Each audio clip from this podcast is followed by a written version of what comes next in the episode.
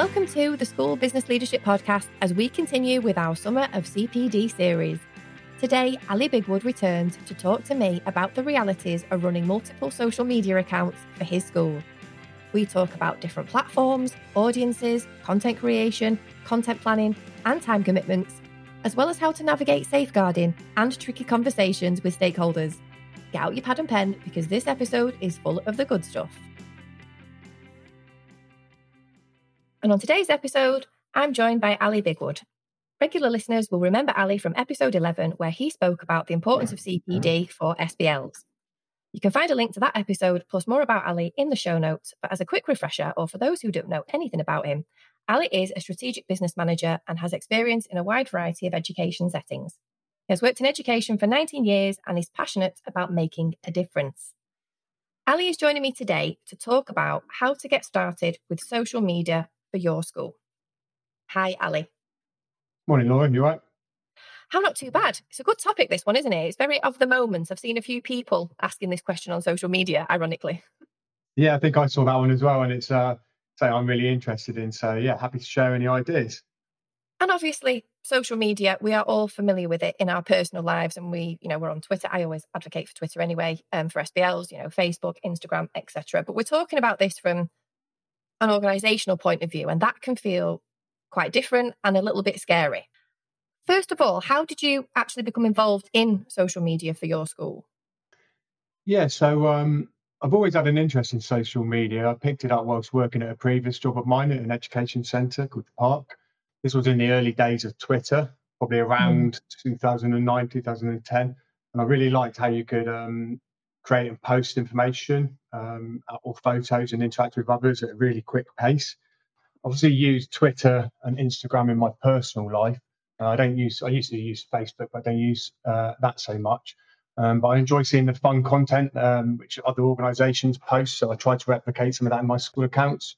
I, I, I got involved, like like I say, through my interest in it. Really, at, at my first school, um, the head teacher used to do a lot of uh, posting, and I said, "Can I you know have the details for the account and um, I got myself involved. As time's gone by in my career in schools, you know I've sort of adapted my role and developed it as the school has become a tr- part of a trust. Um, so I've gone down the social media and marketing route as one of my specialist areas to focus on. So um, it's an area I really enjoy, and I've sort of had a lead on it where where I am at the moment. How important is it for schools to be involved with social media? Do you think? Oh, oh really, really important to, in particular, just to get the positive messages out there and share all the good the good news stories that happen in schools. Um, currently working um, in a school which doesn't have the best Ofsted Ofsted rating, for example. So what I'm trying to do is raise the profile of it uh, as best I can by sharing as many positive stories on a plat- on platforms which are free.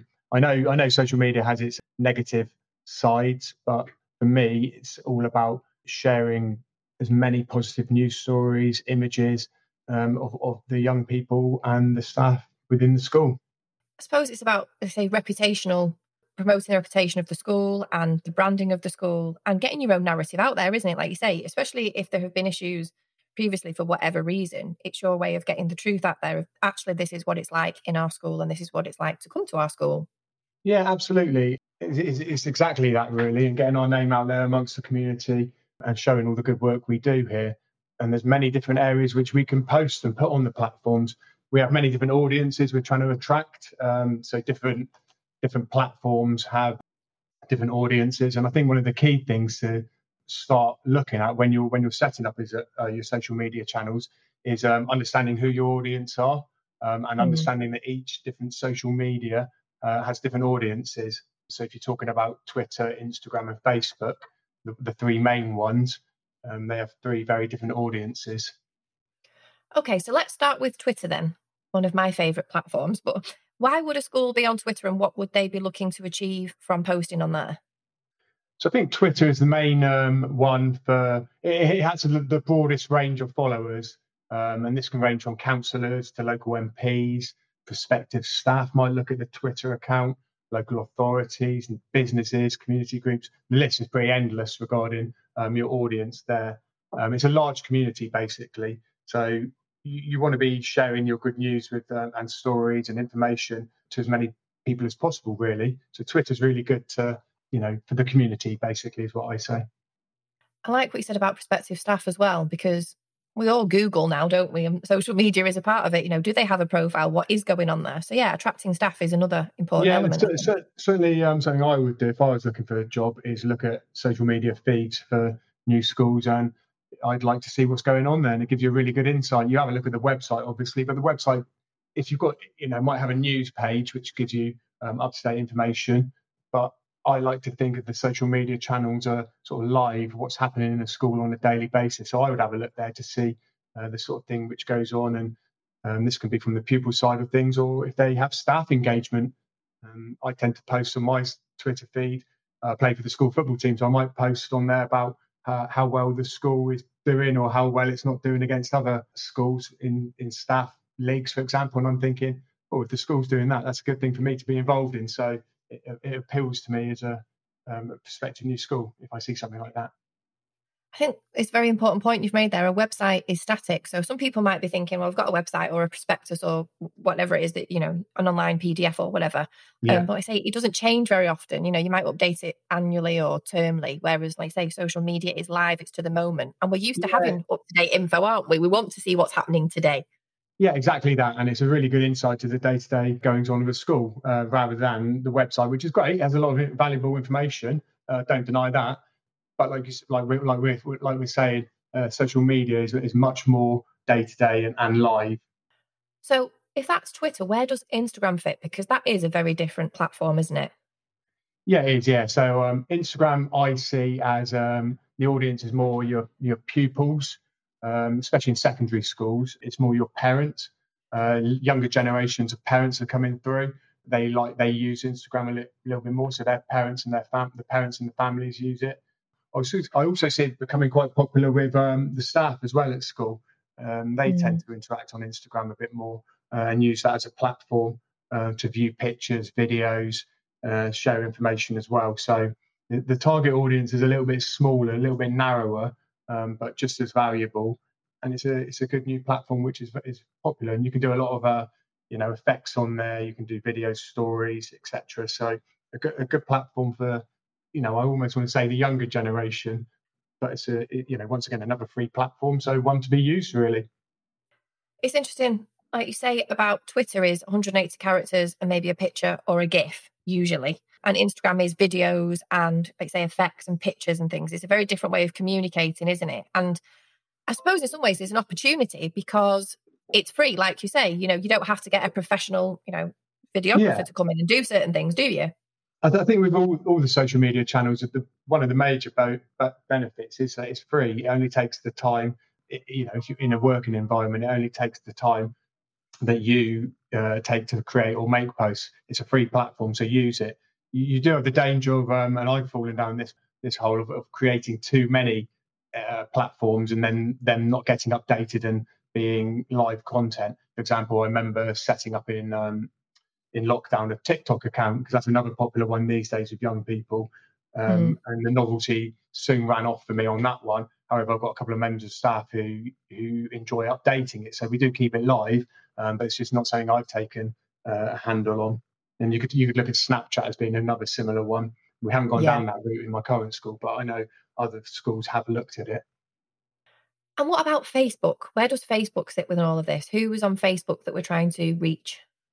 Yeah, Facebook is your your well known one, isn't it? Um, not saying I personally use or have used in the past, but Facebook is usually used for parents and families, uh, prospective parents and, and current parents and pupils use it as well. But I do notice a lot of our family members like to see family members of pupils like to see good work or photos of their children shared on Facebook. Uh, it's also quite good for communities uh, to share posts. So we've been working with a, a local group here um, who run the local Millennium Green. And anything we do there, we try to tag in and, and share them. So it's very good for the community, Facebook. Um, but I do know this is the one which seems to have a lot more parental engagement regarding comments and things like, mm. uh, things like that.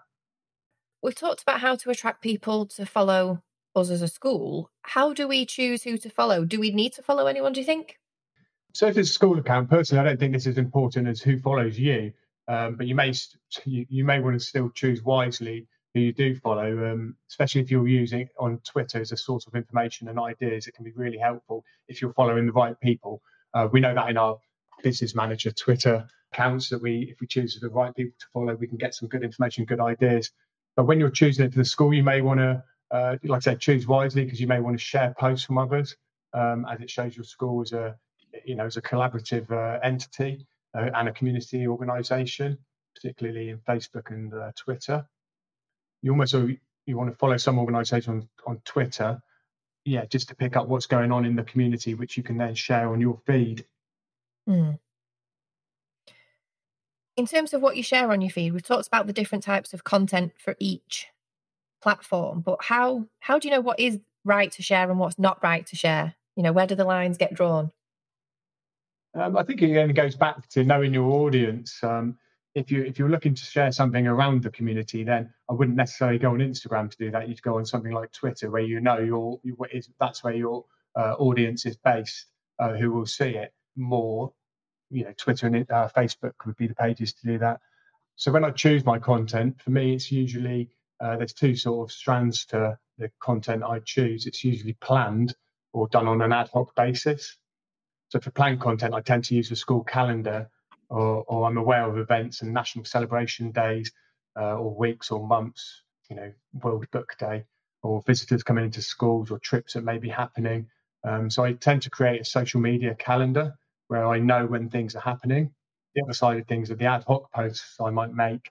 Um, and that can be as simple as me walking around the school and spotting a nice display board or having a chat with a teacher. And they might say, We're holding a reading competition this afternoon in class. Do you want to pop by and take a photo? Um, so I might go and do that if I've got the time. If I have a spare five minutes, I'll go and do that. If not, it's something which would be a nice to have to post, um, or the teacher might take a picture and then send it to me at a later time so I can post it for them. How do you involve other people? Because, like you say, you know, you've got teachers who are saying, "Please come to my class and and take a picture and share it on social media." You know, was it difficult to get people involved and to think that way? Because I've used to do this in schools you know, before social media was so big. Um, but trying to get people involved and letting me know what was happening was really difficult. And it was hard to kind of get that mindset. How do you go about that? Yeah, it's tricky. Totally agree with you on that. And I, and had many um, conversations, sent many emails out, which get no responses. But to be clear, it's you know I don't do all of this myself. Do, it does require, especially in a big secondary school or an all-through school, which I'm in, you do require and need the uh, others to help it, help and chip in with content and posts. Um, I do lead on it, but it's very much a team effort. And so one thing I do do is send out an email every couple of weeks asking for staff contributions. Um, I try to make this a quirky email so it gets their attention. Always get their attention, as the great David Brent what David Brent once said. Um, this will ask for the email going out will ask for homework, classwork, trips, visits, um, sports events, etc., ach- achievements of the young people, um, but I do try and make it a bit engaging. So rather than people seeing, oh, it's Ali here with another email, let's just delete that.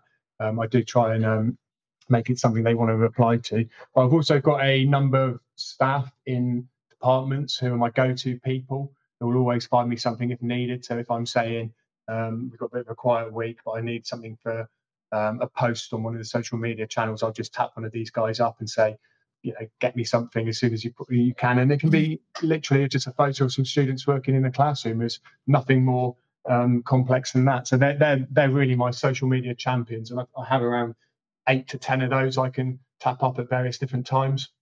Wow. Now they are a group of people to help provide you with content. But in terms of it's your job, isn't it, to go back and create it? Now, what about those people who maybe thinking, that's great, but I've got no clue how to use Instagram or to make a video or put this together, or I feel worried about it. You know, what advice would you give in terms of the content creation? Yeah, I, I, I would say start simple. Um, get confident in making some easy posts. The most simple way to do it is just a photo with a small amount of text.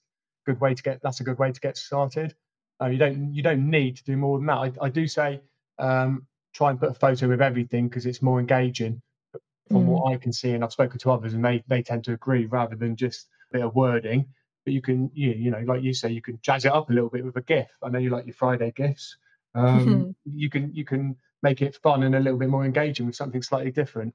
Um, I personally now use a number of different apps um, which can help create images or collages or videos. Picked these up over time just through my interest. And there's millions of apps out there you can use, but I've narrowed it down to maybe 10 different ones, which I consistently use. I did write about these uh, a few years ago, so I could probably share that um, with, with, the podcast. Um, it needs a little bit of updating um, or some new apps I've discovered and started to use, but happy to share the ones the ones I use and, and how and why. Oh, that would be hint. great. Yeah, yeah, absolutely. Yeah, yeah. Um, a good hint when doing posts, though, is also when you do post your content, is to link it to a website um, or relevant pages of other websites if you can, just so it can drive you because you you know certain social media only gives you a certain amount of words like Twitter, so you can't fit your message. You, you might not be able to fit your full message in, so you might want a few opening lines, which then takes you to your website where you can uh, put as much information or many more photos if you like. But it's, it's just about taking those simple steps to start with and being confident and not having that fear about what you're going to post is is wrong or or you know we all make a I've made many typos when I've made posts and luckily on Facebook and Instagram you can edit the post. Twitter yeah. you may have to delete it and start again but at the end of the day it's a person typing some text so errors will happen. What kind of content works well in your experience? Like, you say, you've been doing this for a while. I'm assuming you've had lots of trials and errors. What is working on social media at the minute? Yeah, so like I said, generally photos of pupils always go down well. That's a that's a given. So so don't be afraid to yeah, put as many photos of pupils on there on there as possible. As time's gone on, we've myself and colleagues have um, come up with a number of ideas which we tend to do now. So end of at the end of a main academic year, uh, end of term video montages. They go down really well. This is where we sift through a number of photos from the year and choose the best ones, stitch them together on a video uh, app, and then add some music to it. It's always a nice way to end an academic year. Goes down well with um, with all your followers and, and and things like that. So we do one for the pupils, and we also do one for the staff because that's a not the staff really enjoy that as well. And only make a it's a two minute video, so it fits on Twitter, but it's it's really nice and um yeah, really nice to see what went on in the school year. Um, other things we've done, we've done social media takeover days. These have gone down really well uh, with pupils and staff. So this is when, for example, the maths department take over the social media for a day. Um, you can plan the content in advance it's a really good way to show uh, the department and it gives a really good insight. You can start it with a team photo, you can have maths challenges going on through the day, uh, you can talk about maths home learning, uh, maths achievements, um, and you can you can make a nice little uh, story or make a day of it. Um, one thing we've done in lockdown, we've done something called Student Shout Out Fridays. So this is where I would write out on a Tuesday to say, uh, get, can you give a name check to any pupils who've done some exceptional work. Um, the student, uh, the staff would come back to me with um, literally the name of the student and the reason why, and we can make that. We made that into a short video with some upbeat dance music, and they went down really well every Friday morning. I think students were waiting on the Friday mm-hmm. morning to see if they got a name check from their from their teacher. Um, so we got some good feedback on that. Um, yeah, we've done other things such as we get involved in staff recognition day. So you, you hear about um, National Teacher Day and National TA Day. So I might go around interviewing a thank you, getting a thank you from members of staff and pupils and stitch that together as a video. Uh, they go down really well. And the final thing, which um, you know, I talk about, uh, I'll talk about is um, each in the secondary area of the school, areas such as the science department do it, do a, a funny little experiment every week, and we call it Science Friday. Um, so the technician involves all our staff and gets a member staff to carry out a weekly experiment, and it just it's just a quirky thing. So when uh, you're looking at these things on social media, you're thinking, oh, the school seems to be having a bit of fun there. So um, yeah, yeah, really good. I say it's creating that impression, isn't it, and giving people a real flavour of what it's like to be in your school and what their children might experience if they were to go to that school. Yeah, absolutely. Because you know, children are there to be educated, but schools, as I always say to people I chat to, should be a fun environment. They're stressful at times for staff working there. We all know that but ultimately they're a really enjoyable place to work. So let let's make our social media show exactly what our school is about. Everything you've said there sounds amazing, and you know the more adventurous, you know, tech savvy SBLs might be going, yes, let's get started. But there is a time pressure, isn't there? You know, how long does it take to put these things together? How long does it take to keep those profiles active and engaging and you know chat to people create the content what does it look like yeah you're absolutely right about the time pressure um, it is if it's part of your role then you do have to commit a little bit of time each day to it so um, or if it's part of somebody else's you have to make them aware that it will take a bit of time so i tend to put aside 15 minutes to 30 minutes a day possibly at the start of the day or or, or more than often at the end of the day it's a nice way i see to end the day when you're post putting some good positive posts on social media but I must admit, I do because I enjoy it so much. I do spend time at home creating posts and putting things together and getting ideas. So I tend to find myself doing this when my partner's watching EastEnders maybe, and I'm I'm not too interested in that. So I'll get the phone out and have a uh, have a little bit of a play around. Some of it never sees the light of day. Other bits are, you know, you you you create things when you're sitting at home. But I, I appreciate lots of other people won't be the same and won't have the passion that I have for it. But in, in the working day, maybe give yourself 15 to 15 to 30 minutes a day. When you post content, and we talked about getting people to follow you and we're following other people, you know, how is it appropriate to engage with the people that comment and, you know, how do you manage that relationship? Because obviously you're communicating on behalf of your organization, aren't you? Yeah. So for me, one of the reasons, one of one of the points behind social media is to open up another communication channel. It once again that does take up time, um, I know organisations um, that will post and won't necessarily follow up with engagement or communication. Don't get me wrong, I know the main communications uh, are phone calls or emails.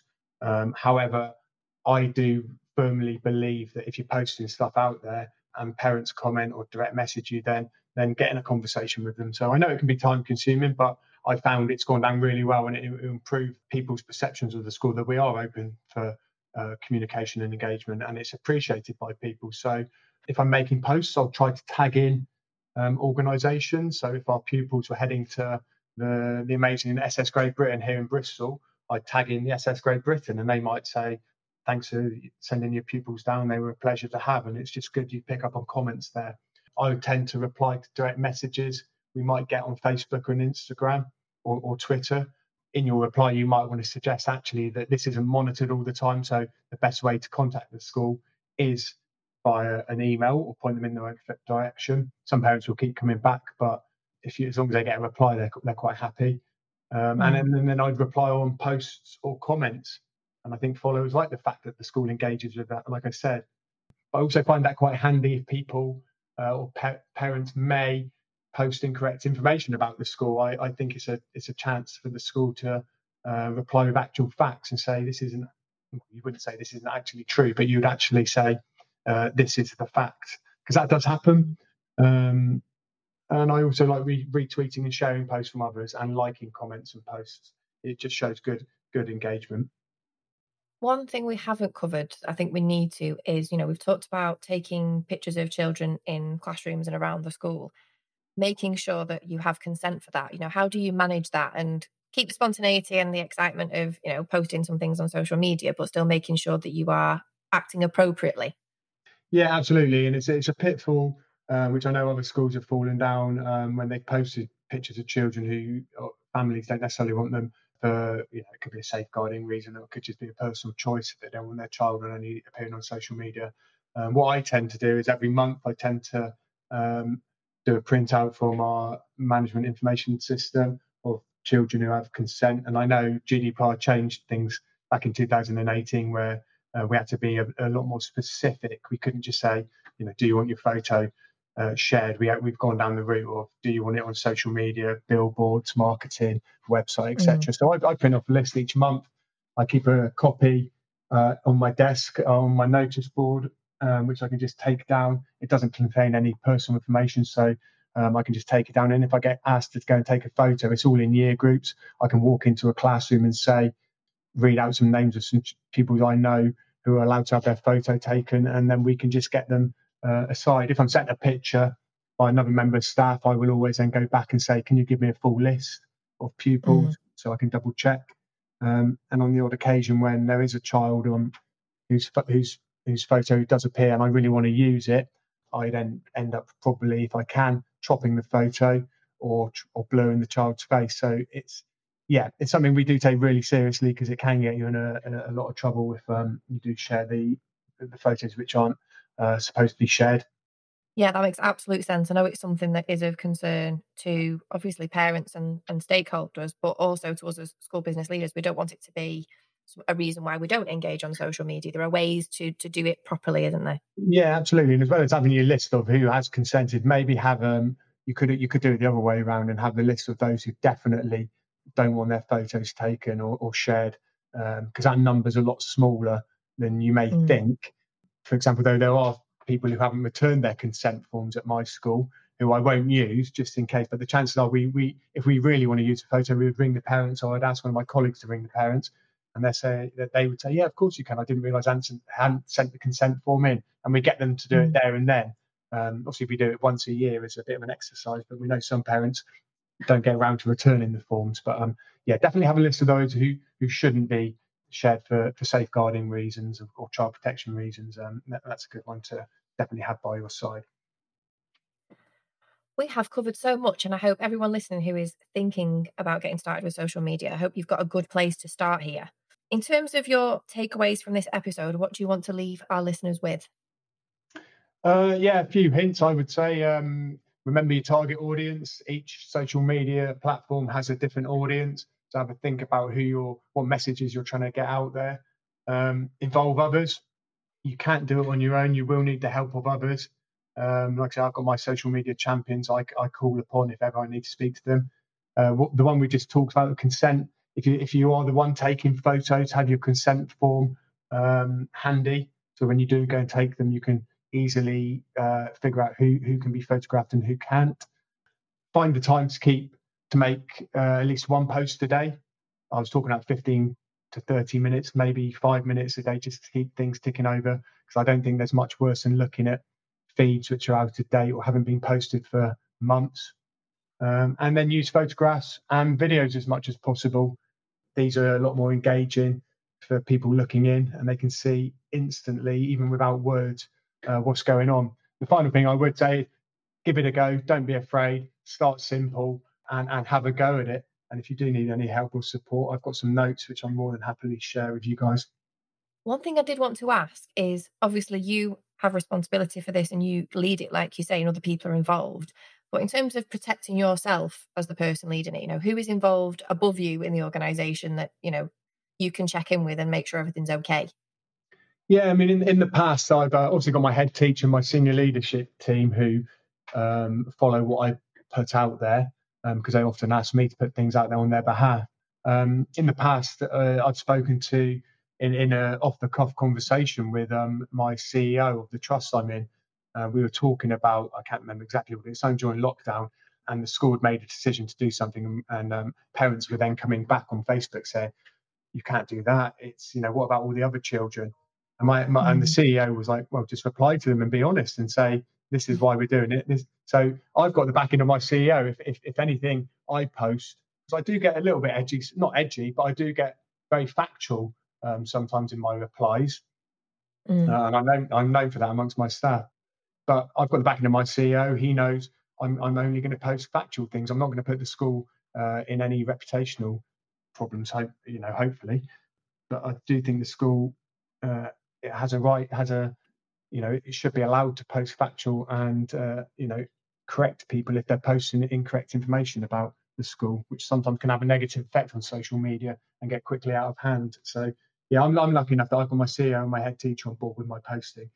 So I, I would certainly, if you're that person, make sure if you are thinking about posting something slightly, it is to just get the, you know, the authority from your head teacher or, or, or somebody.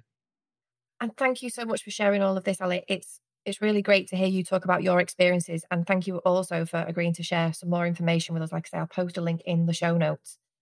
If people have just quick questions that they want to ask that may not be covered in what we've talked about today, where can they find you?